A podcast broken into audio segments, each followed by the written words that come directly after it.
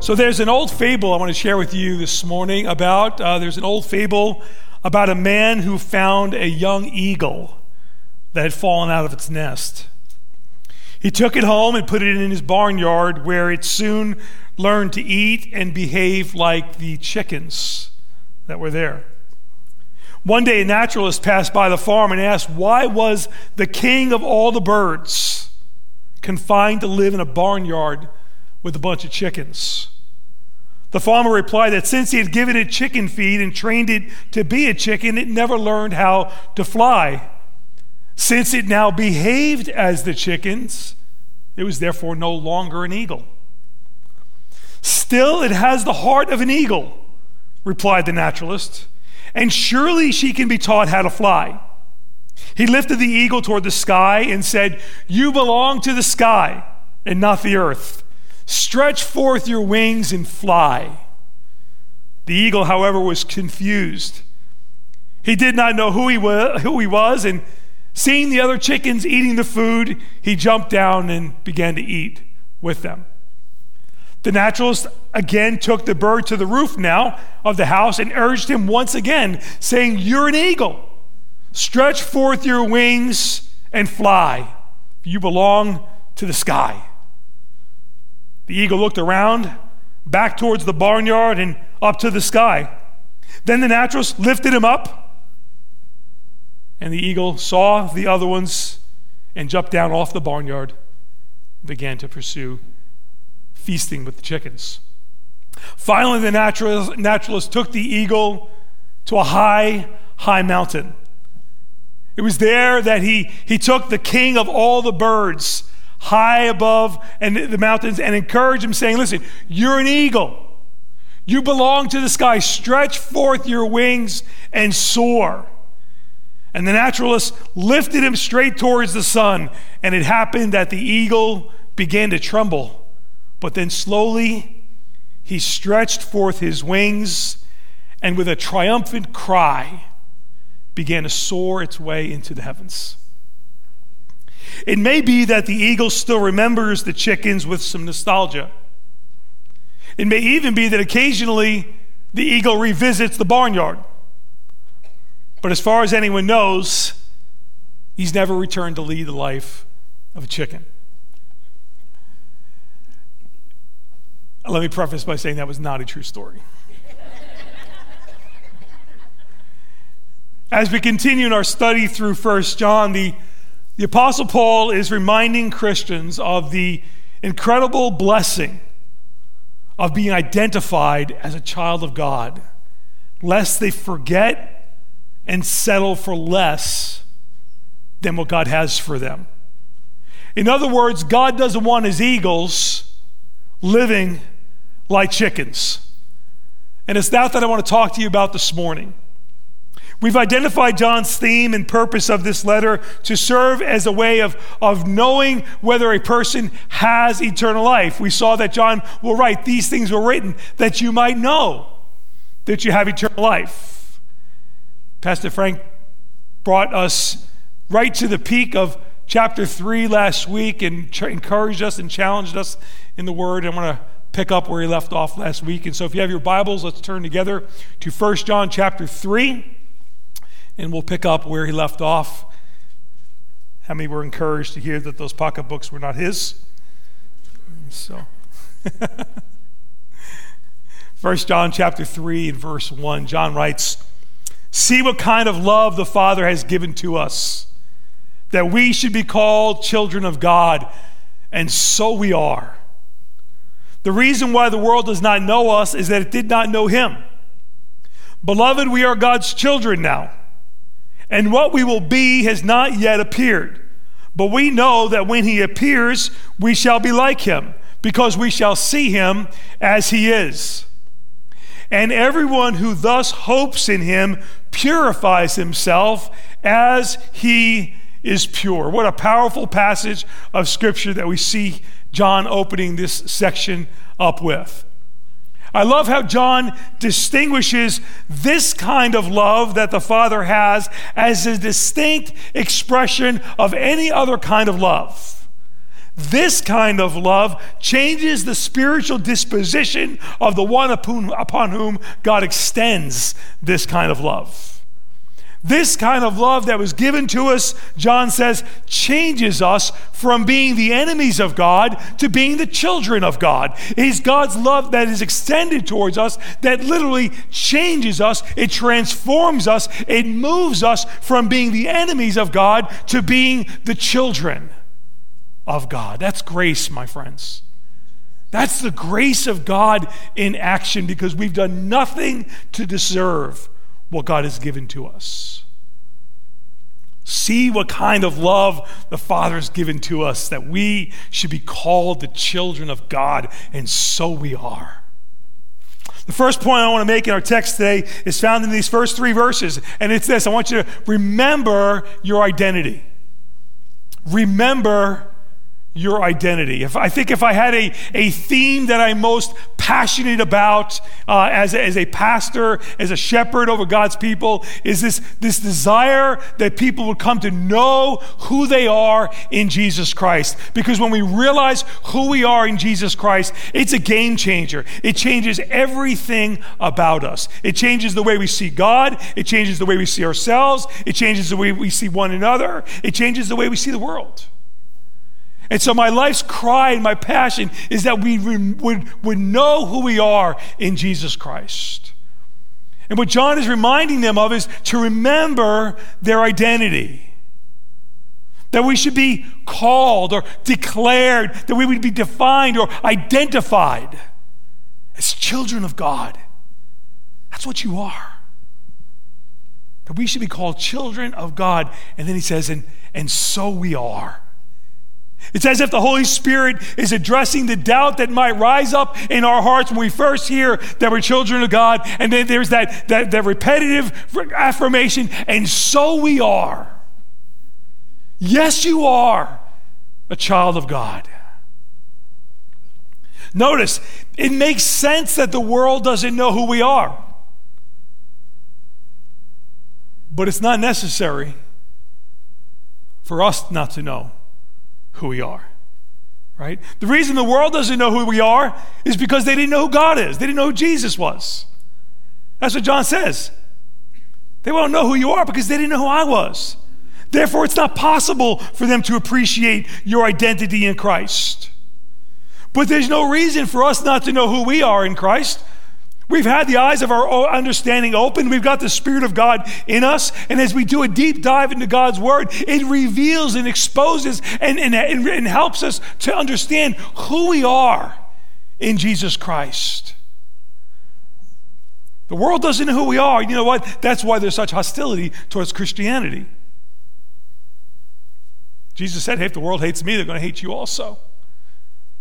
It's one of the, the, the, the benefits of being identified with Christ.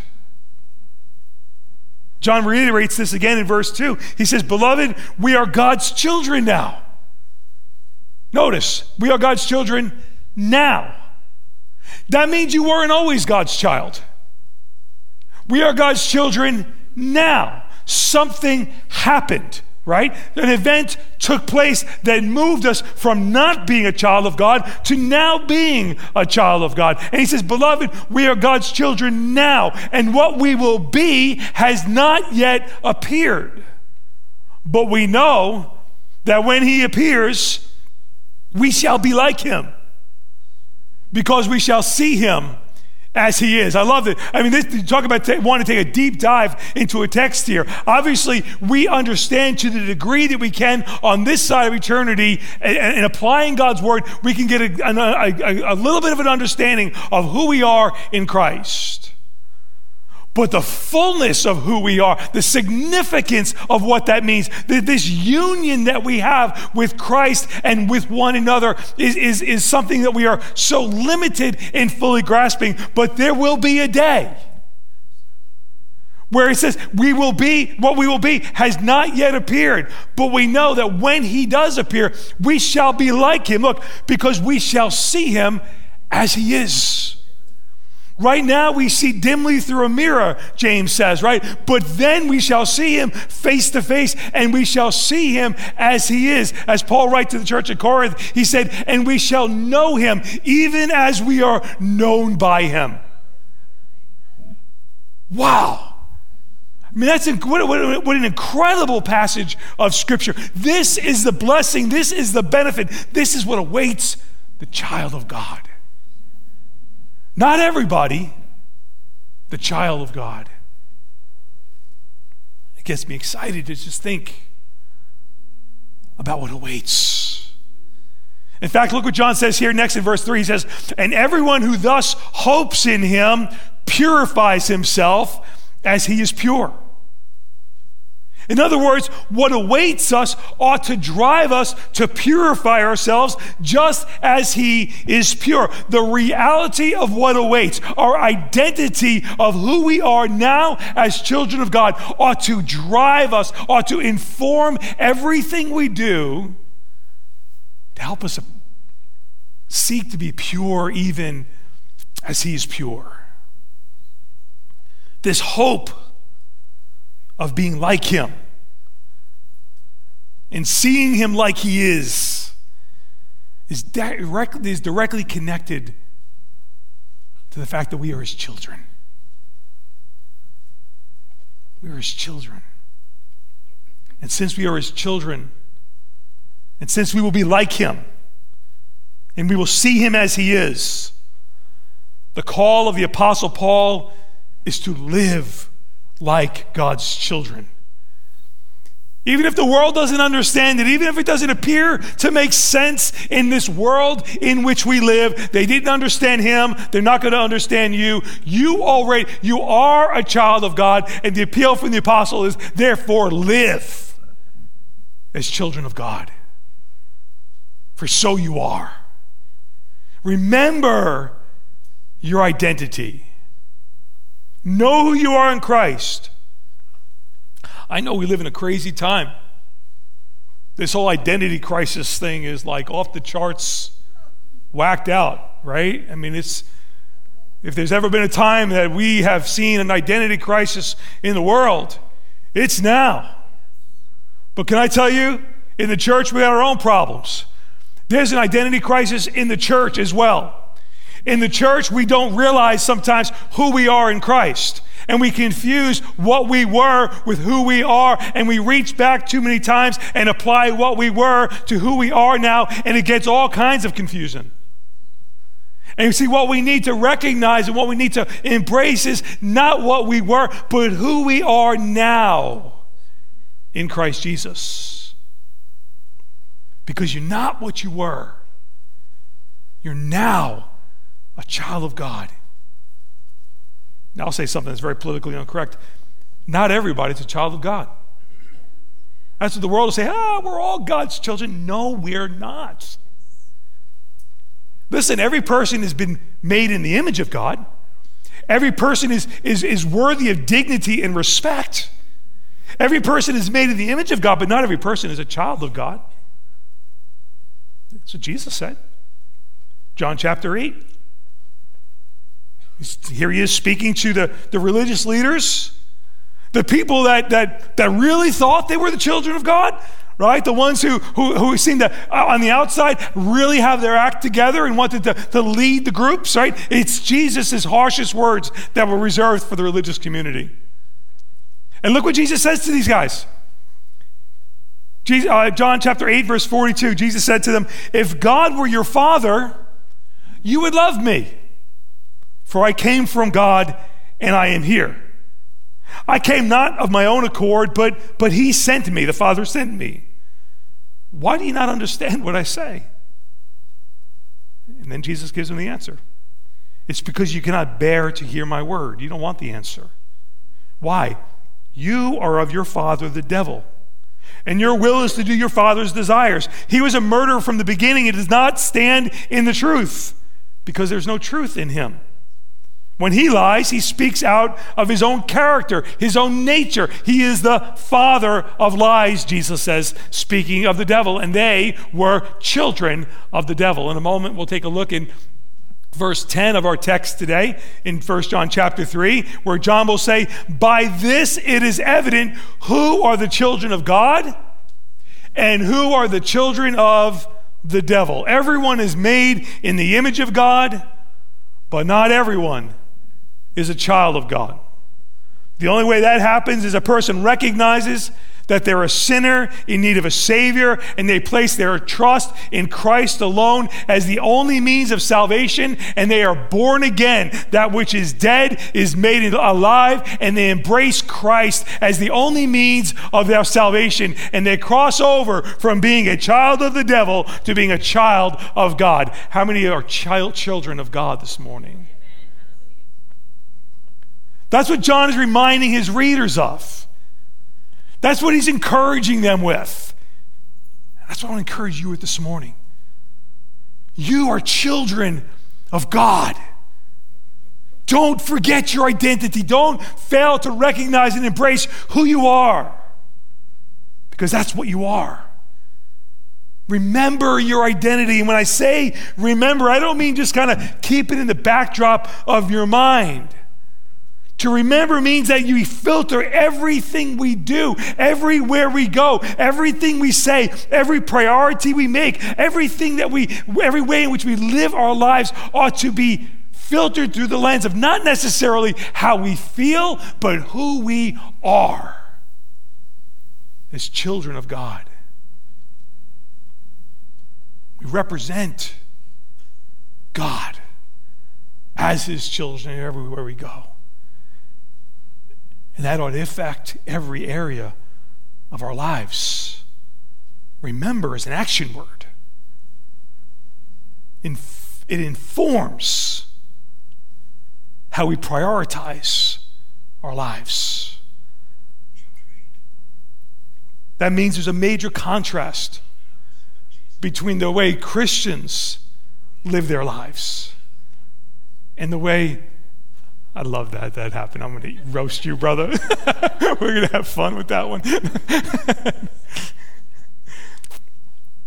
that means there's a difference between the way Christians live their lives and non Christians live their lives. Because a Christian lives his life with the awareness that he's a child of God and he represents God. Listen what Peter says in his epistle. 1 Peter chapter 2 and verse 9, he says this, you're a chosen race you're a royal priesthood. You're a holy nation, a people for his own possession, that you may, procl- may proclaim the excellencies of him who called you out of darkness. That's where we were, and called us into his marvelous life.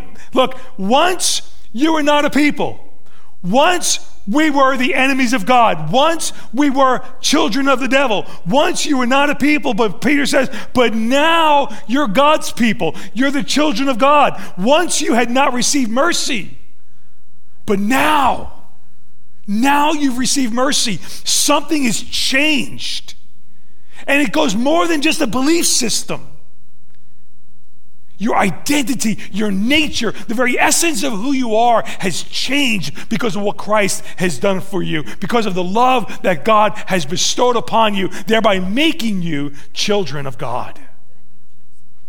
Remember who you are. Because when you remember who you are, it'll impact how you live. You won't be an eagle who eats like, who eats like chickens. As he mentions in verse 3, and everyone who thus hopes in him purifies himself as he is pure. Right? That's the idea. It's, it informs the priorities of our lives. Everyone who thus hopes in him purifies himself as he is pure. And then John presents the contrast those who don't know who they are, or those who think they are something that they're really not, which is something John also addresses in his epistle. Right? Those who are just clueless about who they are, and then there's those who think they are something that they are not. He says this in verse 4 of chapter 3. Everyone who makes a practice of sinning also practices lawlessness. Sin is lawlessness. You know that he appeared in order to take away sins. And in him, in Jesus, there is no sin. No one who abides in him keeps on sinning. No one who keeps on sinning has either seen him or known him. Little children, let no one deceive you. Whoever practices righteousness is righteous. How righteous? As he is righteous. Whoever makes a practice of sinning is of the devil, for the devil has been sinning from the beginning. And the reason the Son of God appeared was to destroy the works of the devil. The second point I want to bring to you out of this text this morning is this observe your practices. Remember who you are, remember your identity, and now observe your practices. How, has your, how does your identity inform your practices? Because John will highlight what that ought to look like. Again, remember the theme of this series. It's that you may know that you have eternal life. John is letting us realize here's how you know. If you really want to know, let's listen to what John has to say. Observe your practices. You see, John is making the, the logical progression of how remembering our identity ought to influence our practices. How remembering our identity ought to influence our practices. Notice the way that John uses, I like, I like how he uses the word practices. Because we could hear this, listen, you could hear this and be like, oh man, I dropped the ball last week. I'm a loser. I must not be in the faith. I must not be saved. That's, that's, John is very careful, and obviously the Holy Spirit who inspired the text is very intentional about using this idea of this word practices.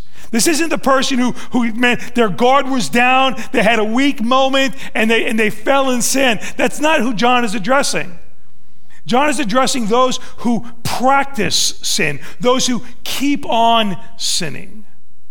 It's the lifestyle of sin that John exposes as false Christianity. Look what he says here. He says, Those who make a practice of sinning also practices lawlessness because sin is lawlessness. Look what he says here. Look, no one who abides in him keeps on sinning. I, if this offends you, I didn't write it, but this is this is tough, right? I mean, this is really this is this isn't this isn't soft, but this is the word of God. And see, this is how God listen. This is how God sets us up to walk in the joy and blessings of God. We measure our practices to ensure that our practices are in alignment with our identity. Not that we walk away, walk around in guilt and shame. That's never the heart of God for us. But these things were preserved so that we can measure our lives by them.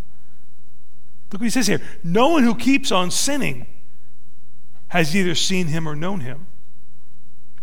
To this one, John says, they hadn't lost their salvation. Wasn't like they, they had it and lost it. John said they never had salvation to begin with. They, as John said, had neither seen him or known him.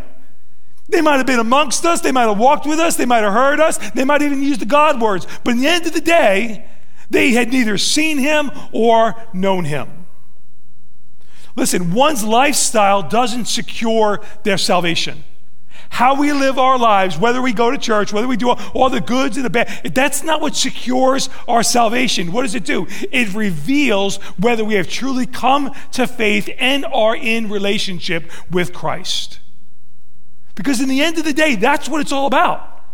It's about being in relationship with Jesus, right? Jesus didn't come to establish a religion. He didn't come so that we like, you know, recognize the importance of going to church and read our Bible and praying. No, that's not. Those are the, those are the, that, that's the, the fruit of the relationship that we have with God. Jesus came so that we are, are we can be reconciled back to God, that we no longer be um, uh, dead in our trespasses and sins, but made alive together in Him. That we no longer be a child of the devil, but be a child of God. In fact, Jesus points out that there will be some who even partake in religious activity but are not in relationship with Him. I mean, the Pharisees clearly were a part of that group. Just think about it. Here, here's Jesus in, in, in Jesus' longest recorded sermon, the Sermon on the Mount, Matthew chapter 5, 6, and 7. Jesus is laying out for them topically what it looks like to be his disciple. That's what rabbis did. Rabbis would, would lay out for their students here's what it means, here's the, here's the understanding, here's what it looks like to follow me. And we see in Matthew chapter 5, 6, and 7, Jesus gives us a whole list of topical ways in which his disciples can look like their rabbi, in this case, Jesus. And he's laying all these things out. Here's the things that you ought to do. Here's how you ought to respond. Here's how you ought to believe. And then he wraps that whole section up by saying these words. Matthew chapter 7 and verse 21. Now listen, now after having said that, no, he says, not everyone who says to me, Lord, Lord, will enter the kingdom of heaven, but the one who does the will of my Father who's in heaven. On that day, many will say to me, Lord, Lord, did we not prophesy in your name? And cast out demons in your name and do many mighty works in your name. Then I, Jesus, will declare to them, I never knew you. Depart from me, you workers of lawlessness. You see, they had the works of the church, they had the phenomena of the church, right? They, they prophesied in the name of Jesus, they cast out demons in the name of Jesus. A whole list of kinds of groups are coming to my mind at the moment, but, but we see these, these sign seekers doing all kinds of things in the name of Jesus. And what Jesus is going to say to them is, Depart from me, look, because I never knew you. Not I knew you and forgot about you. No, you were never in union with me. You were never in relationship with me. Depart from me, for I, I never knew you. Why? Because they embraced religious activity, religious phenomenon, but they didn't embrace Jesus.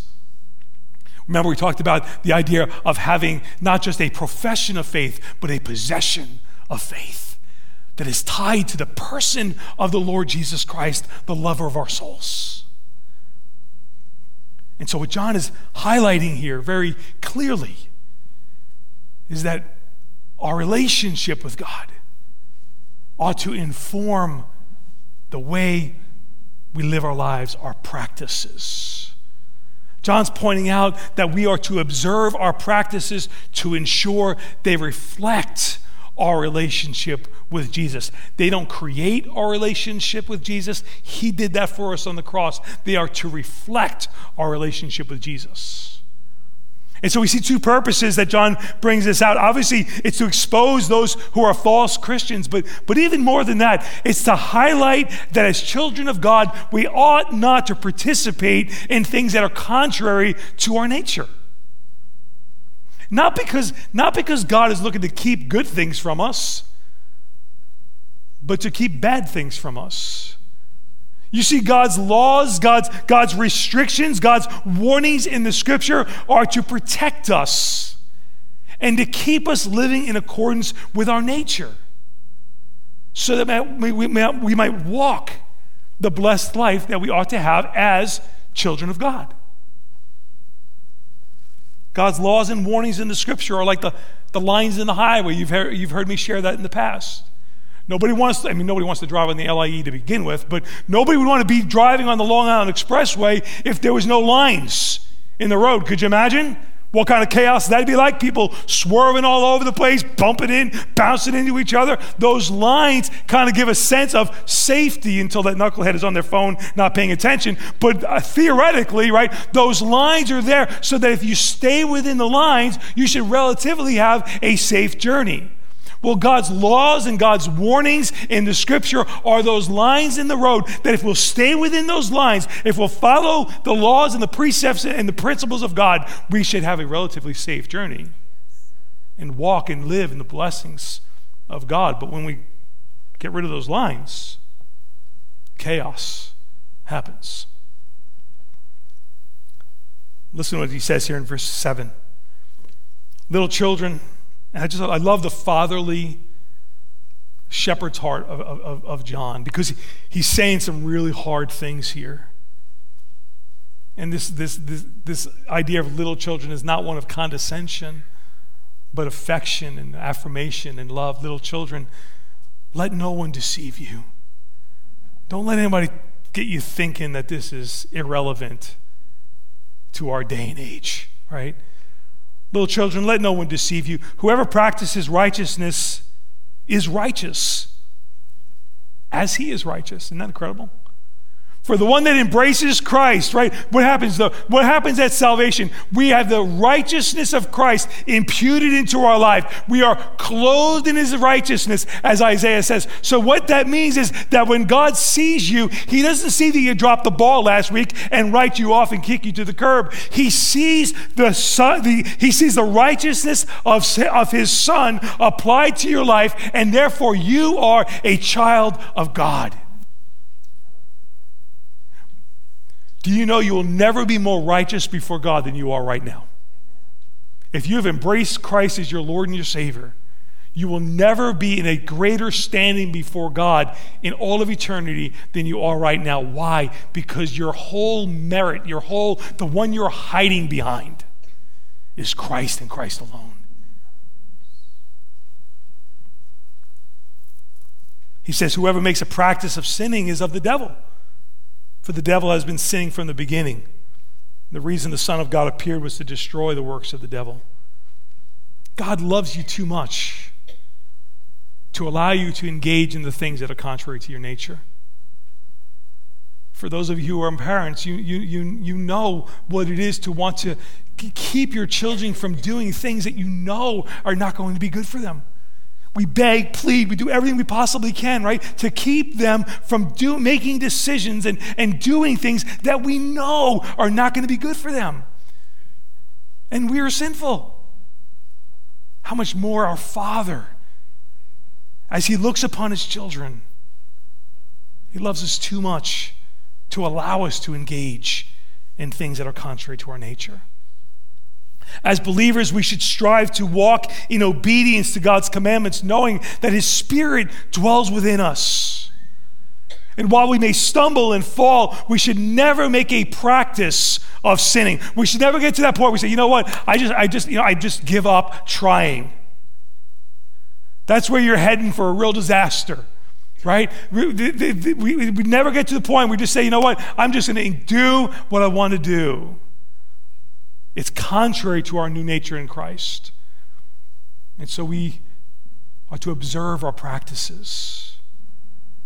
Look inwardly and see why do I make the decisions that I do? Where do I go? What are my priorities?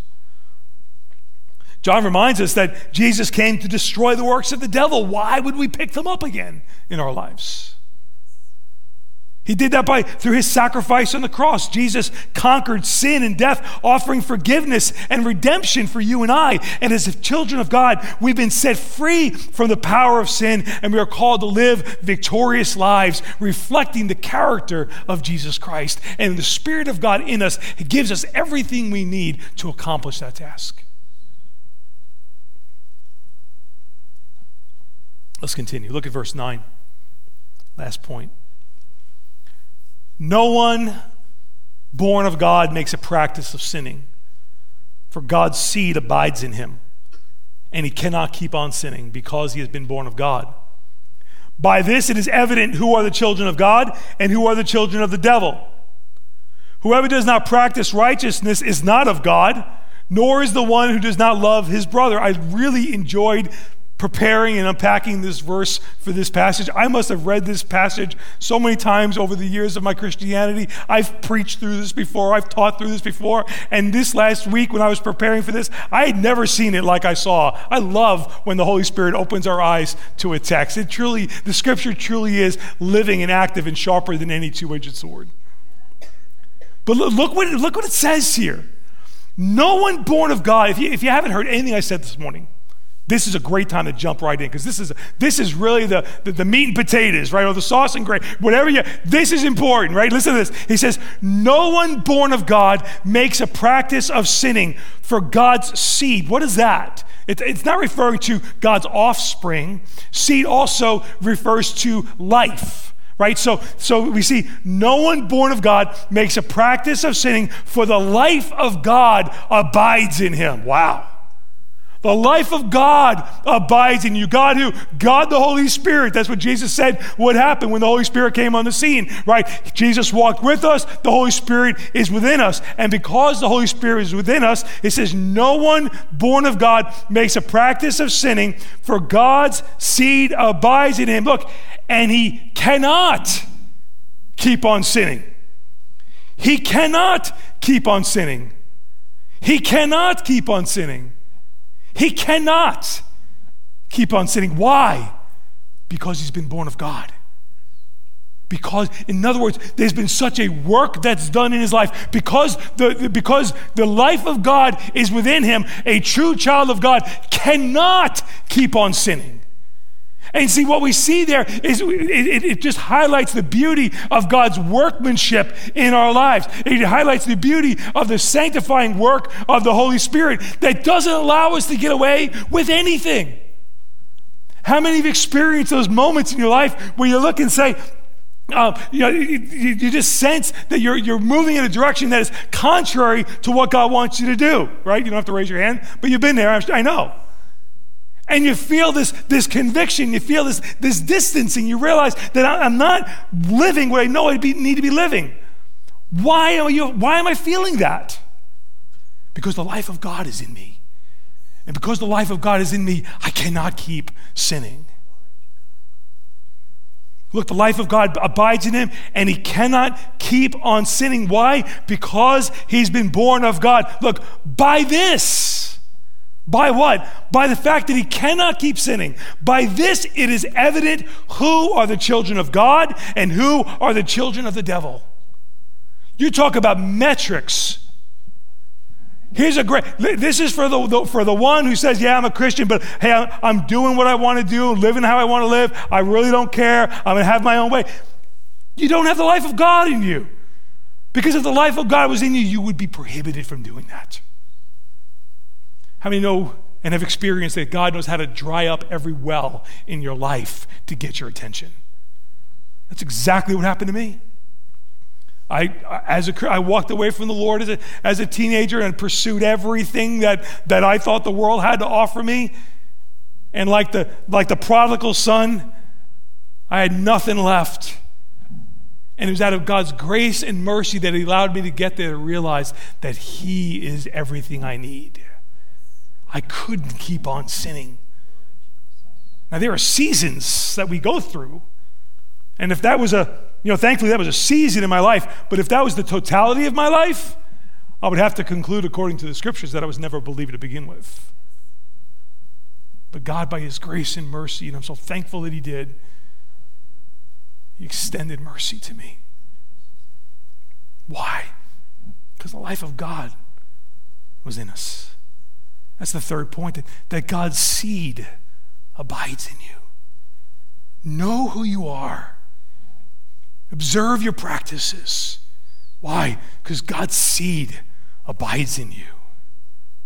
No one born of God makes a practice of sin. We know that John already repudiated sinless perfection. I mean, we know it's not possible to get to the point where we are perfectly uh, sinless.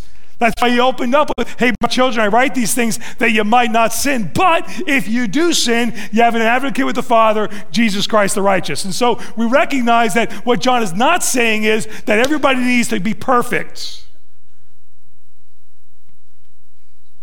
John is not saying Christians won't sin.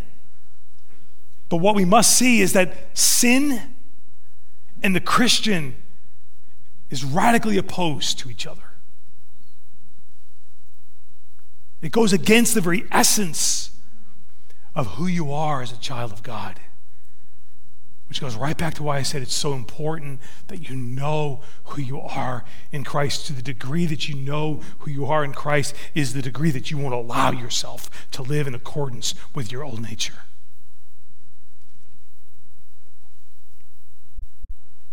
God's seed abides in him. That's the life of God that abides in you. And see, this, this isn't, I, see, for me, I, I, read this and it just charges me up if you haven't noticed, because like, this is so beautiful. This is so beautiful. This is so the heart of God. He loves you so much that He'll let you be miserable so that you don't settle for second best.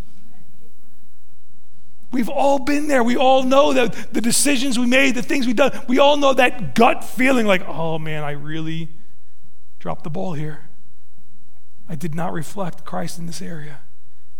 I sinned in this area. And what, what do we feel? Right away, we feel, we feel ashamed, right? We feel a lack of peace.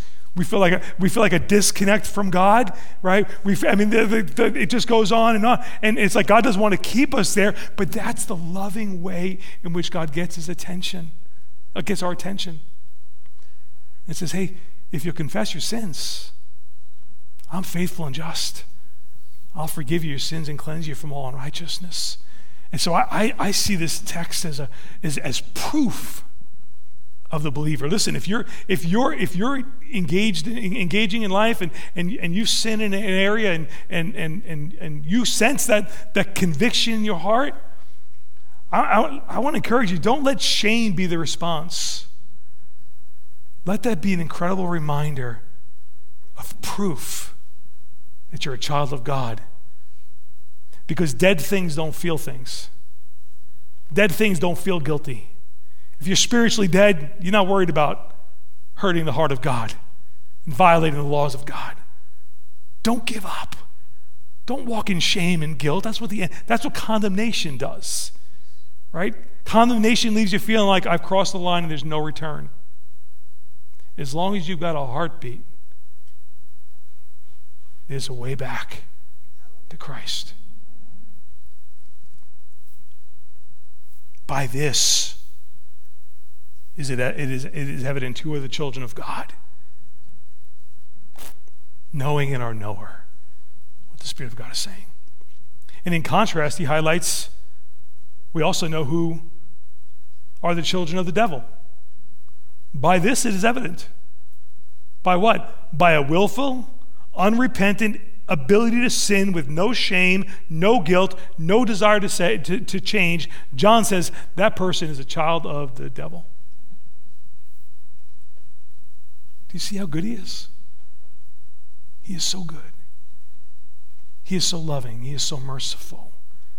That the Spirit of God within you won't allow you to drive on the highway of life where there's no lines and it's reckless. He gets our attention so that we'll confess our sin and walk in the wholeness. And that's proof that you're a child of God. See what kind of love the Father has given to us, that we should be called children of God, and so we are.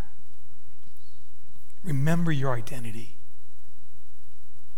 Observe your practices. Why? Because God's seed abides in you. Father, thank you for your word. Thank you for the reminder that you are committed to complete that which you've begun in our lives. And Father, I pray for every child of God in this place that we not walk that they not walk in guilt and shame, but they'd see every no from you as a yes for blessing and protection and obedience and, and, and, goodness towards them. Father, I pray that this word would uh, encourage us to observe our ways, to ensure that our practices are consistent with our nature. And Lord, if there's anyone here this morning that, that does not recognize the conviction of the Spirit, that does not sense the disapproval of God, that does not have the life of God in them, I pray, Lord, that they would not leave this building this morning without coming to saving faith in Christ and Christ alone.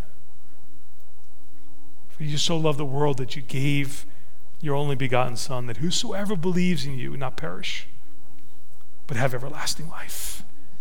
We thank you for your goodness and your grace. In Christ's name we pray. Amen. If that's you this morning at the end of the service, I'm going to encourage you to come up, and our elders will be up here. They'd love to pray for you. And, uh, help you in your journey to Christ. Amen. Let's stand together and let's respond as children of God to God this morning.